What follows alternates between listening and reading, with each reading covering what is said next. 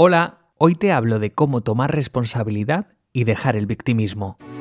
Estás escuchando El propósito de Rafa. Entrevistas, consejos, charlas, experiencias, con el objetivo de que te sientas bien.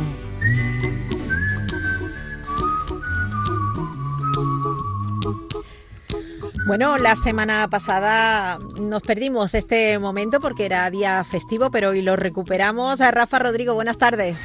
¿Qué tal? Muy buenas tardes, Toñi, y buenas tardes a todos. Este rinconcito, este tiempo que dedicamos cada miércoles eh, a, dar esas pautas, esas pildoritas que nos eh, hacen primero pensar y luego intentar aplicarlas para tener una vida un poquito más, eh, más fácil y facilitarnos también la relación con nosotros mismos y con los demás. Hoy vamos a hablar de algo que seguro que nos suena porque todos tenemos a alguien cerca que siempre piensa que lo que le pasa es culpa de los demás, nunca es suya. Y siempre se queja, ¿no? Que es lo que tiene el victimismo, como decimos en coaching. Hoy, Toño, vamos a hablar de la importancia de tomar responsabilidad, de ser responsables y no víctimas en el día a día. Y ojo, aquí hago una matización antes de nada. Hablo del victimismo no como un acto en el que uno sufre un acto violento, no violencia machista, homofobia o lo que sea, no. Hablamos de un rol de víctima en todo lo que nos pasa, ¿no? Estas personas que, como tú bien has dicho, es, claro, siempre le pasa algo, todo va contra ella, siempre está quejándose, todo el mundo es culpable. El seguro que identificas alguna, ¿no, Toñi? Unos cuantos, ya te lo he dicho antes. Tengo una lista.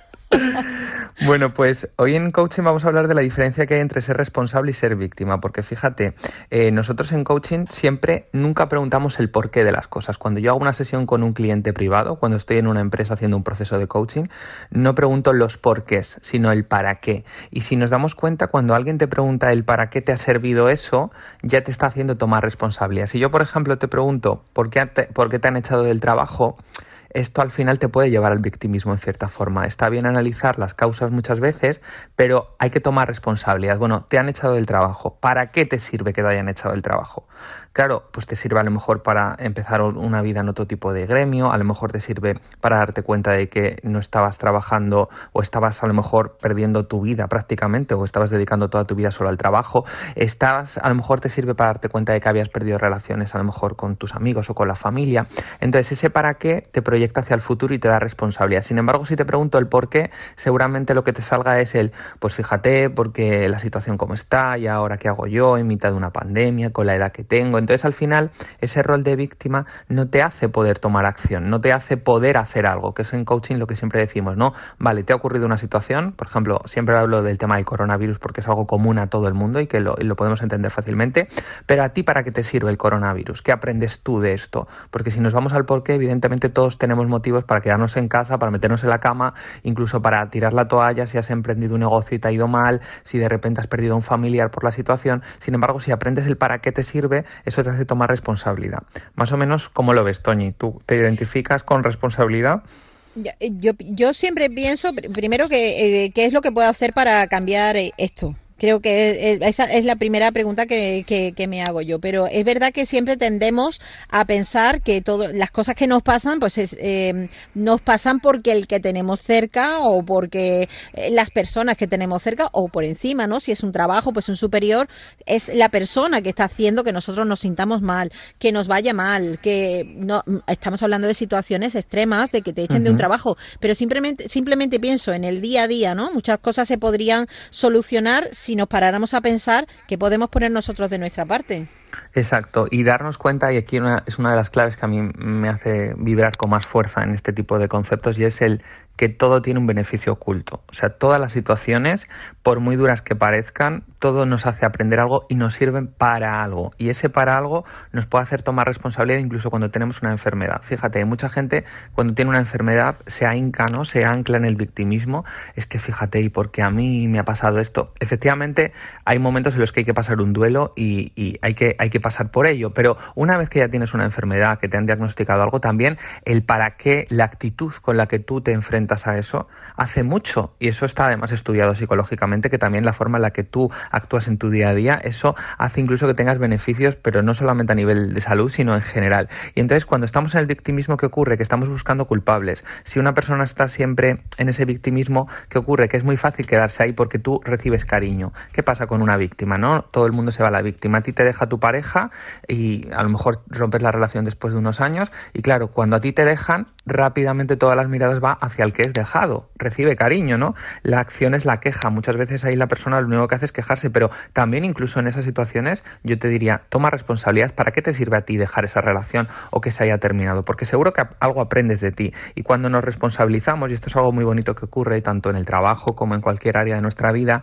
recibimos respeto, ¿no? Cuando una persona dice, vale, perfecto, me han echado el trabajo, pero voy a emprender a partir de los 40 o voy a buscarme un nuevo trabajo, me han dejado después de 20 años mi marido, mi mujer, pero a partir de ahora me voy a querer más a mí mismo y voy a fomentar a lo mejor la autoestima, me lo voy a trabajar.